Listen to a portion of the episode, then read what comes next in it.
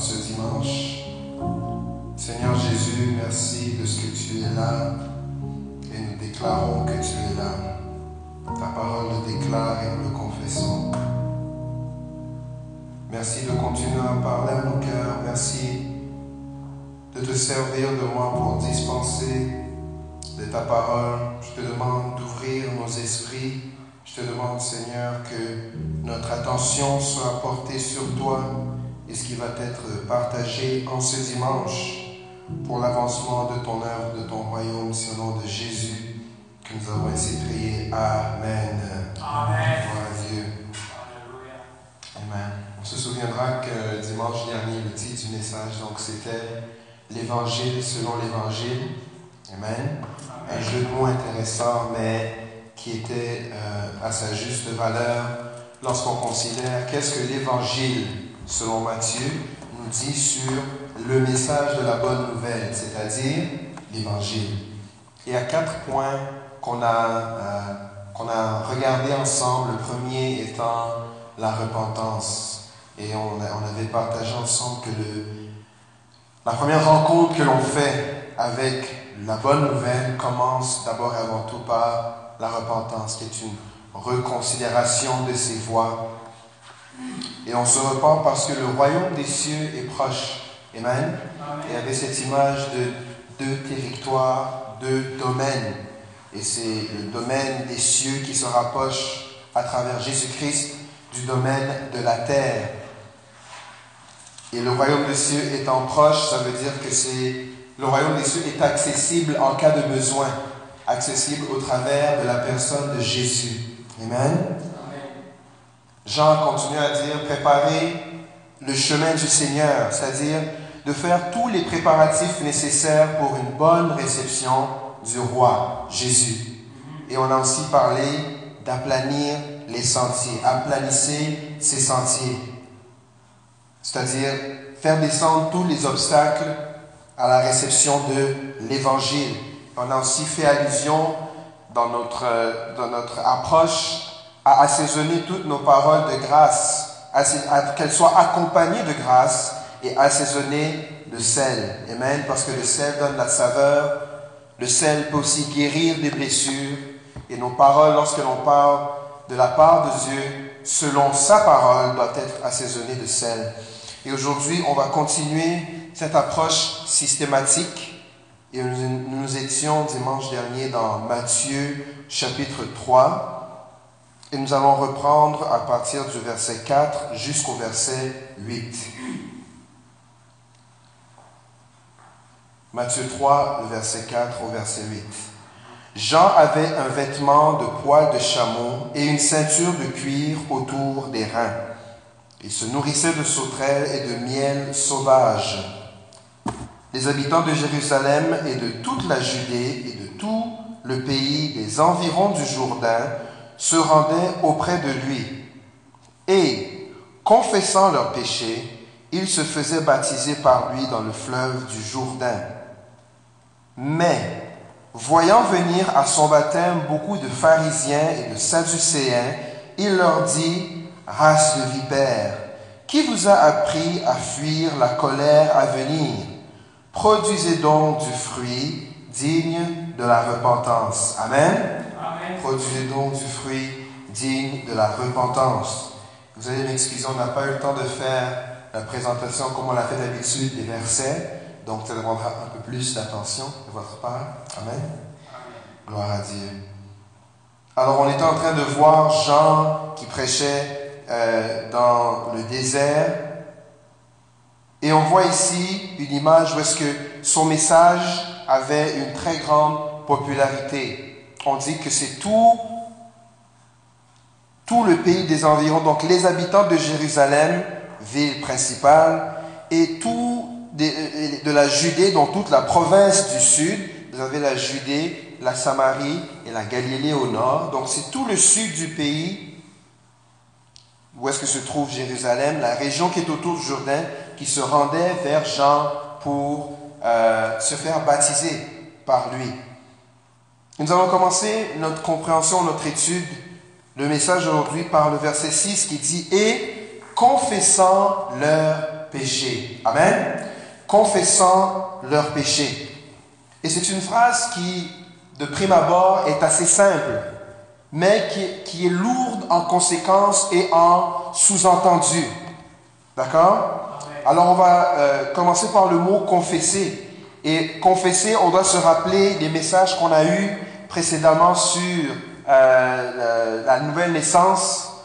Et on a vu que le mot confesser, c'est de reconnaître ouvertement, de déclarer publiquement. Donc on avait vu déjà ce mot lorsqu'on parlait de la nouvelle naissance. Et il y a ici le mot péché. Et je sais qu'on a, on a tous une... Euh, on comprend ce que c'est, n'est-ce pas? On a tous une idée, c'est quoi le péché?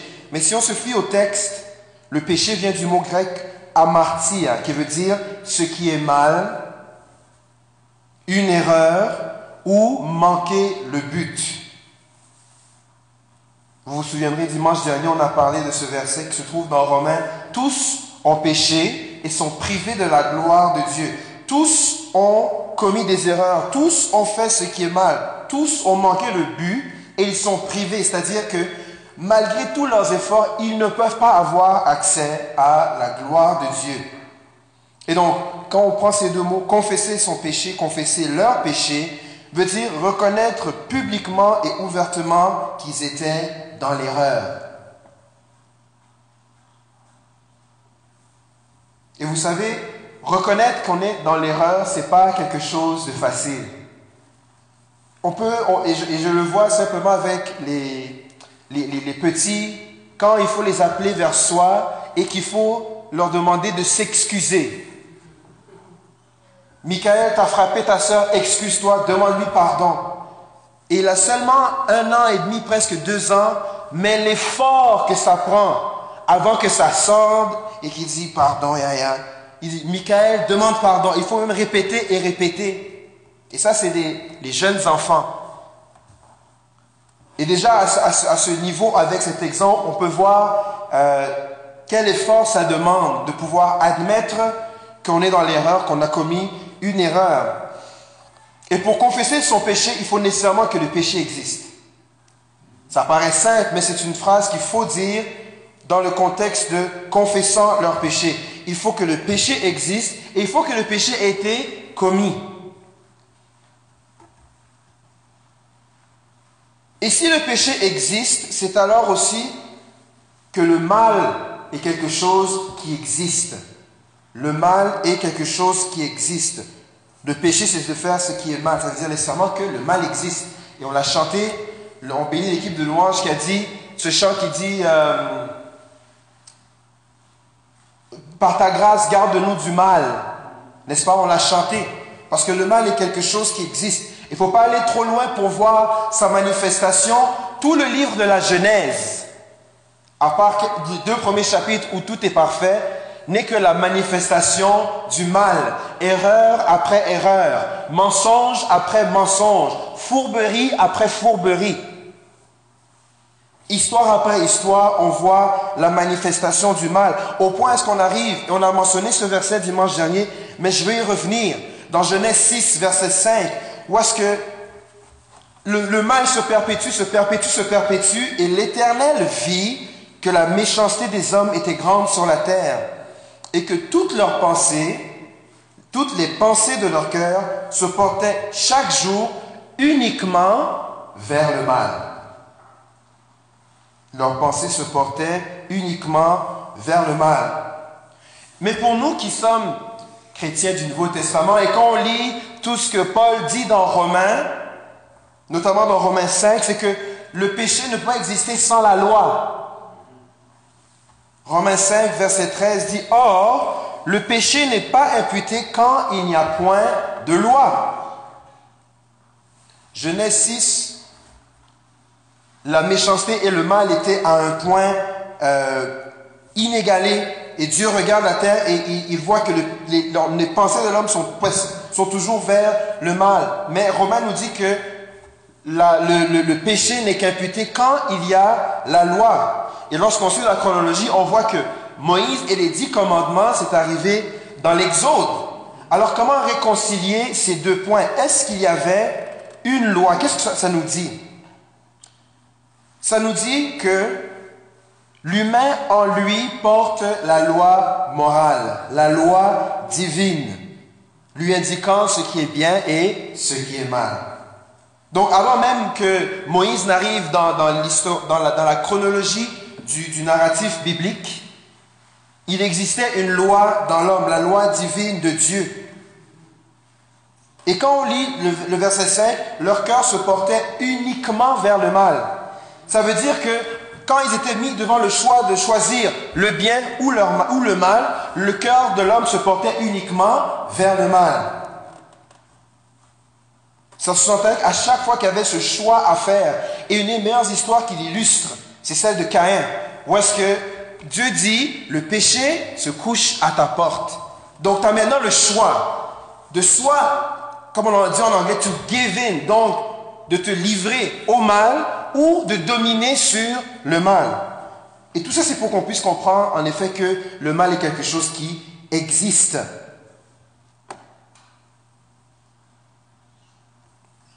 Et vous savez, plus les attentes, qu'on peut avoir par rapport à quelqu'un sont élevées, plus les déceptions que cette personne peut nous donner sont élevées. Je pense qu'on est tous euh, en train de suivre les nouvelles et de voir qu'est-ce qui se passe au niveau fédéral, où est-ce qu'il y a peut-être eu ingérence et quoi que ce soit. Et ce qui cause la consternation, c'est le rang de ces personnes, n'est-ce pas? Que ce soit le chef de l'État, après la, la gouvernance générale, c'est le Premier ministre, que le Premier ministre soit impliqué dans une affaire d'ingérence, ça choque. Et c'est normal parce que les attentes qu'on a par rapport à quelqu'un qui est élevé sont aussi élevées. Et Dieu avait des attentes élevées par rapport à l'homme.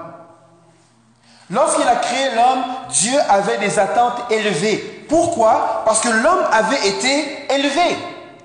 L'homme avait été élevé au-dessus de toute la création.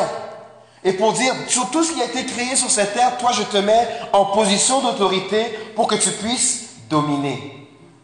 Il faut faire un lien avec dimanche dernier, avec Psaume 8, où est-ce que David se dit, qu'est-ce que l'homme pour que tu le considères? L'homme n'est qu'un souffle, mais tu l'as couronné de gloire. Amen? Et être couronné, c'est pour démontrer que l'homme avait été élevé en dignité. Et donc quand Dieu regardait la terre dans Genèse 6 et les attentes élevées qu'il avait par rapport à l'homme, c'est pour ça que Dieu regardait et on voit le, texte décrit que Dieu était déçu. Dieu s'attendait à ce que l'homme fasse le bien, mais voyant la corruption du genre humain, Genèse 6, 6 dit, l'Éternel se repentit d'avoir fait l'homme et il fut affligé en son cœur. Et je pense que et il fut affligé en son cœur, c'est peut-être quelque chose qu'on ne se rappelle pas souvent. Que malgré toute la corruption, et malgré qu'il n'y avait pas une loi formelle comme celle qui a été donnée à Moïse, Dieu était quand même déçu, très déçu, tellement que dans son cœur, il était affligé. Et si nous avons tous la loi divine, la loi morale de Dieu en nous, si cette loi est en nous, c'est-à-dire qu'on a tous la possibilité d'être conforme à cette loi ou non conforme à cette loi, n'est-ce pas? C'est-à-dire à pécher. Une autre chose qu'il faut réaliser, le péché, ce n'est pas un concept chrétien. Ce n'est pas quelque chose qui est propre à seulement ceux qui lisent la Bible. Et encore, Paul le, développe lorsqu'il s'adresse plutôt aux Romains en disant qu'il y en a qui agissent même s'ils n'ont pas la loi, mais ils agissent selon la loi, c'est leur conscience maintenant qui soit les condamne ou soit leur donne raison.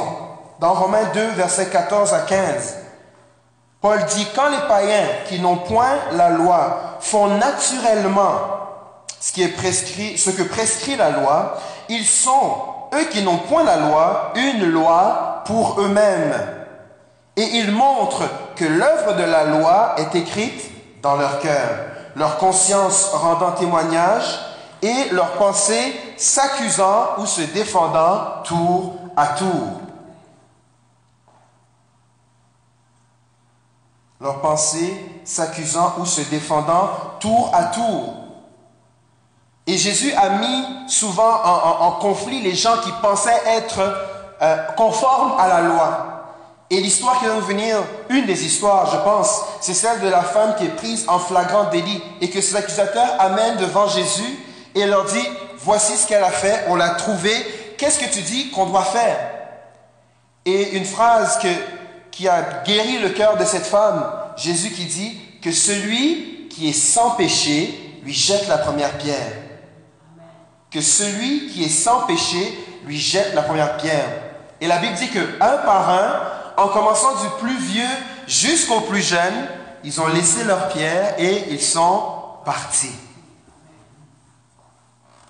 Donc autant le chrétien que le païen pêche. La différence, c'est la réaction que le chrétien ou le païen va avoir par rapport au péché.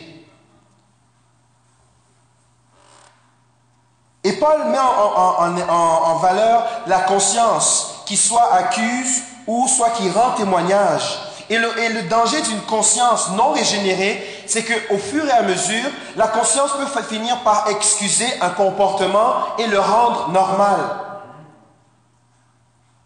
Nous, notre conscience est un garde-fou pour dire une conscience régénérée, c'est une conscience qui est bâtie sur la parole. Mais une conscience non régénérée, c'est une conscience qui crée ses propres limites.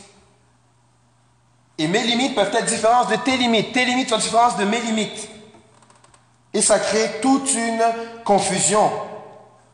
Il y avait, quand j'étais, il y a longtemps, mais longtemps, en sciences politiques, au bac, il y avait un cours de violence politique dans lequel on avait discuté des, horreurs qui s'étaient passées dans les camps de concentration sous Hitler. Et il y avait une étude qui avait, ou euh, une étude, je pense, qui avait été faite et qui montrait à quel point les, gens qui commettaient les atrocités, ce n'est pas nécessairement des gens qui étaient euh, d'une prédisposition quelconque, mais c'est que à force de commettre ces atrocités, ils devenaient de jour en jour meilleurs à commettre ces atrocités jusqu'au point où les gens qui étaient les plus sadiques, si vous voulez, c'était les gens qui avaient commencé et qui paraissaient les plus normaux. Et c'est un petit exemple pour montrer que une conscience non régénérée peut arriver jusqu'à excuser un comportement, pour ne pas dire tout comportement. Et suffisamment exposé au mal, on peut y devenir immunisé. Pour confesser ses péchés, il faut reconnaître que cette prédisposition, elle existe en nous, qu'il y a cette bataille en nous. Et encore, pour réutiliser les mots de l'apôtre Paul, dans un passage où qu'il met en opposition deux lois qui sont en lutte en nous, Romains 7, verset 19 à 21, car je ne fais pas le bien que je veux faire, et je fais le mal que je ne veux pas. Et si je fais ce que je ne veux pas, ce n'est plus moi qui le fais, c'est le péché qui habite en moi. C'est mot fort, ça. C'est l'apôtre Paul qui parle. Péché qui habite en moi. Parce qu'il y a deux natures qui combattent. Je trouve donc en moi cette loi. Quand je veux faire le bien, le mal est attaché à moi. Et la conclusion de toute cette euh, cette explication, verset 24, Misérable que je suis, qui me délivrera du corps de cette mort?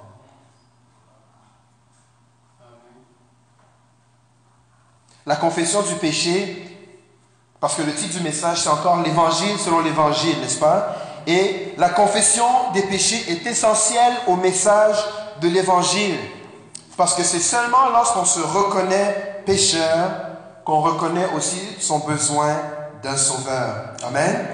C'est seulement quand on se reconnaît pécheur que l'on on reconnaît le besoin d'un sauveur. Et j'aimerais aussi insister vraiment que c'est un problème qui nous concerne tous. Parce que si tous avons en nous la loi divine, la loi morale, c'est que tous avons la possibilité de pécher ou ne pas pécher. Et donc quand la Bible dit tous ont péché, c'est pas ceux seulement qui sont conscients que Dieu existe. Parce que Dieu a déjà mis en nous sa loi divine, qui fait en sorte que notre conscience soit nous rend témoignage ou nous accuse. Et dans les, deux éléments essentiels qui ont été dit plus tôt, on a dit que pour confesser, pour confesser plutôt ses péchés, il faut nécessairement les avoir commis. Et l'une des réponses qu'on peut souvent avoir, c'est la défense, l'autodéfense. Mais au fait, moi, je ne suis pas un voleur moi, je n'ai pas fait ceci, moi, je n'ai pas fait cela. Et au fait, voici tout ce que je fais. Et si on met ensemble la somme de toutes ces, mauvaises choses que je ne fais pas et ces bonnes choses que je fais, je ne crois pas avoir péché. Et lorsque Jésus est venu, le message de l'évangile impliquait aussi une prise de conscience que le péché va au-delà seulement de ce que l'on fait, mais aussi ça commence dans nos pensées. Amen. La parole de Dieu, on l'a dit, elle est vivante, elle est efficace, elle va jusqu'à juger les sentiments et les pensées de notre cœur. Et Jésus a pris plusieurs exemples pour dire que si même tu penses quelque chose par rapport à, ton frère ou à ta sœur, ça peut faire de toi un meurtrier. Ça, c'est l'apôtre Jean qui plus tard reprend cette pensée du Christ.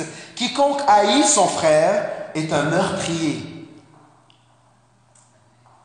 Donc avoir des pensées haineuses par rapport à son frère. Et le mot frère ne doit pas être seulement compris comme frère de sang. Parce qu'au final, on est tous frères et sœurs puisqu'on a un ancêtre commun. Et donc si tu haïs quelqu'un qui, comme toi, a un cœur, a des, veines, deux yeux, de ton frère ou ta sœur, si tu nourris des sentiments de haine, la Bible dit de toi ou de moi que je suis ou que tu es un meurtrier. Or, les meurtriers n'hériteront pas du royaume des cieux, n'hériteront pas de la vie éternelle. Amen. Il faut se rappeler comment dans la nouvelle naissance, la vie éternelle et le royaume des cieux sont interreliés. À nous maintenant de voir combien de fois, à travers nos pensées, on a pu tomber dans l'erreur, dans le péché. Et c'est pour ça que lorsqu'on on prie, lorsqu'on fait l'intercession, ou dans tout moment de prière, il faut se rappeler que si quelqu'un croit être, se dit sans péché, d'abord il se fait menteur. La vérité n'est point en lui. Et notez bien que ce n'est pas si un chrétien se dit sans péché. C'est si quelqu'un, parce que ça nous affecte tous. Et la, la bonne chose avec la confession, c'est que ça ouvre la porte à avoir encore accès à Dieu.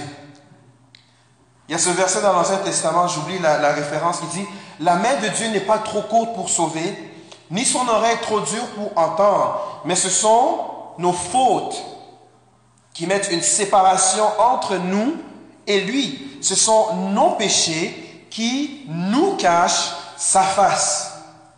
Il faut comprendre ça dans le sens que sa face, Dieu veut se faire découvrir. Dieu veut que si tu me cherches, tu vas me trouver. Mais si devant toi, il y a le péché qui t'empêche de chercher Dieu, il ne faut pas s'étonner si tu ne trouves pas Dieu. Et donc la confession est essentielle aussi dans cette quête où est-ce qu'on est à la recherche de Dieu. Le verset, 10, donc, verset 6 disait, ils confessaient leurs péchés et ils se faisaient baptiser. Amen. Et ce dimanche, je pense pas qu'on va faire tout un enseignement sur le baptême parce que, comme c'est souvent dit, euh, il y a plusieurs cours qui peuvent se donner sur le baptême. Mais si je peux me permettre une définition du baptême chrétien que j'ai trouvé sur le site enseignement.com, je pense que c'est un site qu'on connaît tous un peu. Et le baptême chrétien, c'est un rite d'immersion dans l'eau, comme l'a commandé Christ, par ceux qui ont confesser leurs péchés et professer leur foi en Christ, sont nés de nouveau à une ville nouvelle par l'action du Saint-Esprit, devenant publiquement membres du corps de Christ et de l'Église. Amen? Le baptême chrétien. Et donc, à ce stade-ci, ce que j'aimerais qu'on retienne, c'est la séquence. C'est que, euh, d'abord, il y a la confession qui est suivie du baptême. Amen? Et c'est très important que cette confession ait lieu avant que l'acte de l'immersion soit aussi manifesté. Et le baptême, en fait, compte, c'est la manifestation extérieure d'un changement intérieur. D'où l'importance de la confession. En guise d'illustration, j'aimerais qu'on puisse lire euh, 1 Pierre, chapitre 3, du verset 18 au verset 22. Où est-ce que l'apôtre Pierre nous donne une image d'un autre événement qui représentait aussi une forme de baptême? Euh, donc, euh, ça commence au verset 18. Christ aussi a souffert une fois pour les péchés, lui juste pour des injustes, afin de nous amener à Dieu, et a été mis à mort quant à la chair, mais a été rendu vivant quant à l'esprit, dans lequel aussi il est allé prêcher aux esprits en prison qui, étaient, qui autrefois avaient été incrédules, lorsque la patience de Dieu se prolongeait au jour de Noé, pendant la construction de l'arche, dans laquelle un petit nombre de personnes, c'est-à-dire huit, furent sauvées à travers l'eau. Cette eau, donc l'eau du déluge, était une figure du baptême qui n'est pas une purification des souillures du corps, mais l'engagement d'une bonne conscience envers Dieu et qui maintenant vous sauve, vous aussi, par la résurrection de Jésus-Christ, qui est à la droite de Dieu depuis qu'il est allé au ciel et que les anges, les autorités et les puissances lui ont été soumis. Amen. Et j'ai mis ce verset en contexte, mais l'essentiel, et j'espère que vous l'avez vu, c'est que Pierre ici fait une analogie entre le déluge qui a eu lieu au temps de Noé et les eaux du baptême. N'est-ce pas? Le déluge, c'était la pluie qui est tombée, donc l'eau, et le baptême que Jean pratiquait et que Jésus aussi a enseigné, c'est un baptême d'immersion, donc dans l'eau.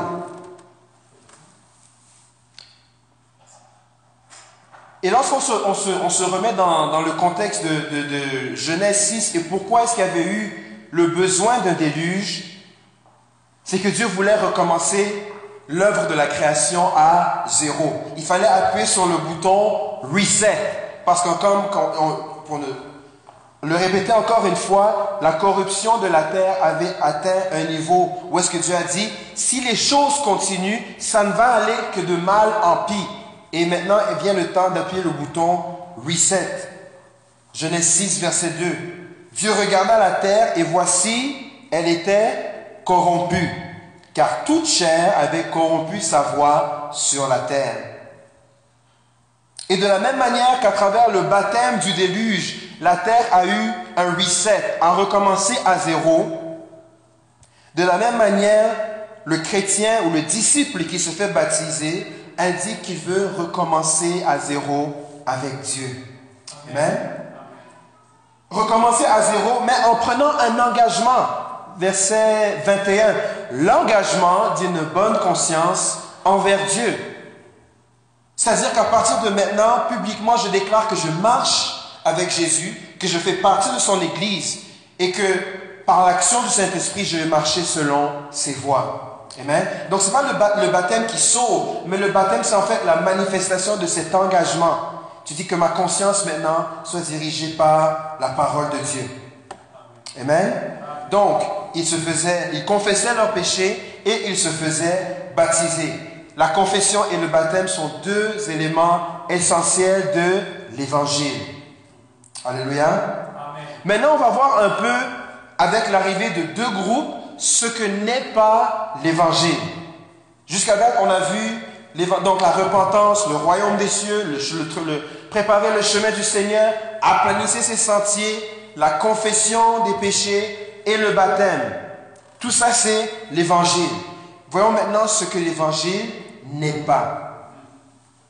Ce que l'évangile n'est pas. On va juste relire pour se remettre dans le contexte les antagonistes qu'on va revoir dans toute l'histoire de Jésus, les pharisiens et les sadducéens. Verset 7. Mais voyons venir à son baptême beaucoup de pharisiens et de sadducéens. Il leur dit, race de vipères, qui vous a appris à fuir la colère à venir? Amen. Amen. Qui vous a appris à fuir la colère à venir le mot pharisien, on sait que ces deux groupes-là, c'est des groupes euh, politiques, groupes religieux, Mais le mot pharisien en tant que tel veut dire séparé. Parce que les pharisiens se considéraient comme des gens qui, à cause de leur pratique formalistique de la loi, étaient séparés du reste du peuple. Parce que eux, ils pratiquaient la loi avec un zèle que personne n'avait. Eux, ils étaient séparés du reste euh, de, la nation, si vous voulez. Et juste pour un, peu d'histoire, c'est un groupe religieux qui s'est créé pour se distinguer ou faire mettre une pause à l'influence grecque sur les traditions juives. Euh, et c'était un des groupes, c'est pas le groupe le plus influent au niveau de la vie religieuse. Et en termes de doctrine, ils défendaient la prédestination. Les pharisiens croyaient en l'immortalité de l'âme et ils croyaient aux récompenses et sanctions dans l'au-delà. Et on a parlé brièvement ici des couronnes qui peuvent attendre ceux qui auront œuvré pour le Seigneur. Et les sanctions et les récompenses de l'au-delà, les couronnes, c'était quelque chose dans, lequel les pharisiens croyaient. Mais, on le sait, ils avaient ramené euh, la pratique. Donc la pratique allait au-delà de la disposition du cœur. Puisque je respecte la loi, donc tout va bien, peu importe ce qu'il y a dans mon cœur. N'est-ce pas? Le fait de pratiquer la loi d'une manière formelle me sépare déjà. Everything is good. Ça, c'est les pharisiens. Le deuxième groupe, les sadducéens. Et leur nom encore est intéressant parce que sadducéen veut dire les justes. Donc on a un groupe qui s'appelle les séparés et un autre qui s'appelle les justes. Et eux aussi, un parti euh, religieux du temps de Jésus, mais ils avaient quelques divergences quant à euh, leur croyance. Eux, ils croyaient que la loi orale n'avait aucune valeur, mais c'était simplement ce qui était écrit, donc la Torah qui avait autorité sur la nation. Et donc, ils niaient les choses suivantes. Eux, ils ne croyaient pas à la résurrection du corps, les Sadducéens. Ils ne croyaient pas en l'immortalité de l'âme. Ils ne croyaient pas en l'existence des anges, ni euh, des esprits. Et ils niaient la prédestination divine. Donc, il n'y a pas de prédestination. Tout le monde est libre de faire ce qu'il veut parce que nous avons ce, qu'on appelle en anglais free will. Donc, il niait la prédestination. Donc, vous voyez comment ces deux groupes, un qui se considérait les justes, l'autre les séparés, mettaient en opposition plusieurs doctrines. Et pourquoi est-ce que ces groupes ne représentent pas, sont ce que l'évangile n'est pas Il faut revenir à la définition qu'on a commencé à élaborer ensemble. La repentance est le royaume des cieux. Repentez-vous car le royaume des cieux est proche. D'un côté, on a les pharisiens pour lesquels la repentance n'est pas nécessaire. Je pratique déjà de manière stricte et formelle tout ce que la loi me dit. Donc, je n'ai pas à changer ma manière de penser. Je suis ce que la loi me dit et c'est de là que découle ma justice. Or, la repentance est essentielle au message de l'Évangile. Amen. Et d'un autre côté, on a un groupe qui nie complètement l'existence du royaume des cieux, qui dit en fait que les anges et puis les esprits et tout ça, sont des choses qui n'existent pas. Alors comment à, ce groupe, on va dire que le royaume des cieux est proche? Et donc juste à ces deux niveaux, autant les séparés que les justes représentent ce que n'est pas l'évangile. De un, des gens qui, par leur propre pratique, découlent la justice, et un autre groupe qui nie complètement l'existence du surnaturel ou du spirituel. Et très tôt dans l'Évangile, ces deux groupes sont présentés comme des gens qui vont constamment remettre en question le message et l'application du message que Jésus va faire. N'est-ce pas? Les pharisiens vont voir Jésus aller à la table des gens qui sont de mauvaise vie et il va les critiquer. Et les Sadducéens vont poser des questions par rapport à la résurrection. Mais pourquoi? Et tout le temps, on voit que ces croyances reviennent dans les questions qu'ils vont poser au Seigneur.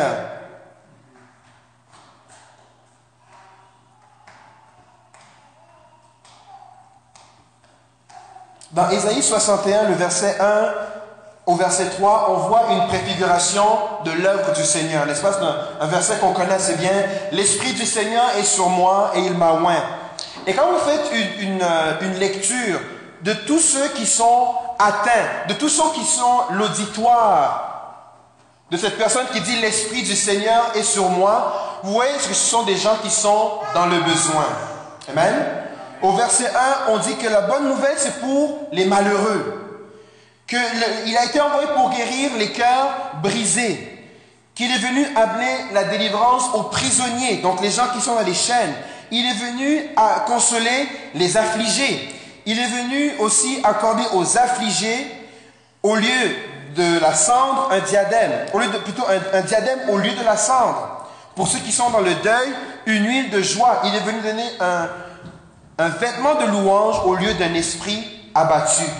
Et quand vous faites le recensement de tous ces mots, et le Seigneur est venu pour des gens qui étaient dans le besoin. Amen. Le Seigneur est venu pour des gens qui étaient dans le besoin. Et c'est difficile pour des gens qui se considèrent comme étant les séparés et les justes de reconnaître qu'ils sont dans le besoin. C'est difficile de s'appeler pharisien, séparé, de s'appeler juste sadducéen et de penser qu'on a besoin d'un sauveur. Et lorsqu'on vient avec cette attitude, lorsque le message de l'évangile nous est présenté et que dans notre esprit on est déjà séparé, on est déjà juste, c'est difficile que le message de l'évangile trouve euh, une terre fertile en nous. Amen? Et compte tenu de leur réputation, on peut comprendre comment est-ce que Jean était étonné de les voir? Parce que Jean était en train de prêcher le baptême et un message de la repentance. Mais vous, d'abord, vous ne croyez pas que vous avez besoin de la repentance. Pourquoi vous êtes ici? Et d'un autre côté, moi je dis le royaume des cieux est proche. Mais vous, vous ne croyez pas aux anges. Vous ne croyez pas aux esprits. Alors pourquoi vous êtes ici? Les Sadducéens et les pharisiens étaient venus pour des mauvaises raisons. Et ça, c'est une grande mise en garde que on ne peut pas se faire baptiser simplement pour le paraître. C'est une grave erreur de penser que pour plaire à ses parents, à, son église, à son pasteur, je dois me faire baptiser. C'est une grave erreur. Et on peut présupposer, parce qu'il faut se rappeler que le Jean faisait bouger Jérusalem. Les gens de Jérusalem allaient le voir là où il était, de tout l'environ de la Judée et autour du Jourdain. Et en voyant les, pharisiens et les sadducéens comme étant les groupes qui étaient dominants, eux aussi se sont dit, mais écoute, tous les gens vont là-bas, peut-être que si on paraît un peu comme toute cette masse, on va finir par recruter des gens qui vont se joindre aussi à nous. Peut-être que le, le but, le, motif ultérieur, c'est simplement de gonfler les rangs de leur parti politique.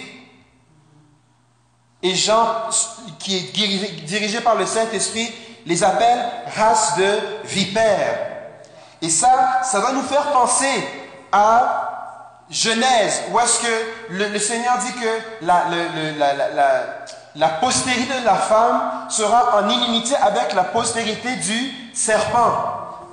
Vous avez, vous avez pour père le diable, qui est le père du mensonge.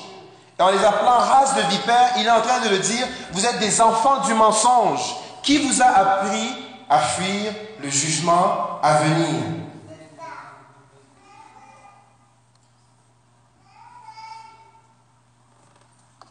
Au final, la prédication de l'évangile, et c'est très important de le dire, n'est pas l'affirmation d'une dénomination, mais l'affirmation du royaume des cieux. Je vais le répéter. La prédication de l'évangile, ce n'est pas l'affirmation d'une dénomination, mais l'affirmation du royaume des cieux. Et même moi, quand on me demande à quelle église appartiens-tu, à quel groupe de plus en plus, ma réponse est, écoutez, moi, si tu veux me mettre dans une boîte, mets-moi dans la boîte des disciples de Jésus. Mets-moi dans la boîte de ceux qui croient en Jésus. Il n'y a pas besoin de baptistes, ménonites ou euh, tous les hits et, et tous les, toutes les catégories parce que sinon on finit par faire la même erreur que les Sadducéens et les pharisiens ont fait. C'est-à-dire se, créer des sous-groupes. Parce que moi, je crois en 1, 2, 3, 4, 5, mais pas 6, 7. Je suis groupe A. Et moi, je crois en 1, 2, 5, 6, je suis groupe B. Et c'est comme si on est sur un menu dans lequel on choisit les items et la, sélection des items détermine qui on est. Ça, c'est faire une erreur. Le message de l'évangile est un tout. Ça inclut la repentance, ça inclut le royaume des cieux, ça inclut le chemin du Seigneur, ça inclut aplanir ses sentiers, ça inclut la confession des péchés et ça inclut aussi le baptême. Et ce n'est pas, pas un pick and choose. Mais c'est un tout.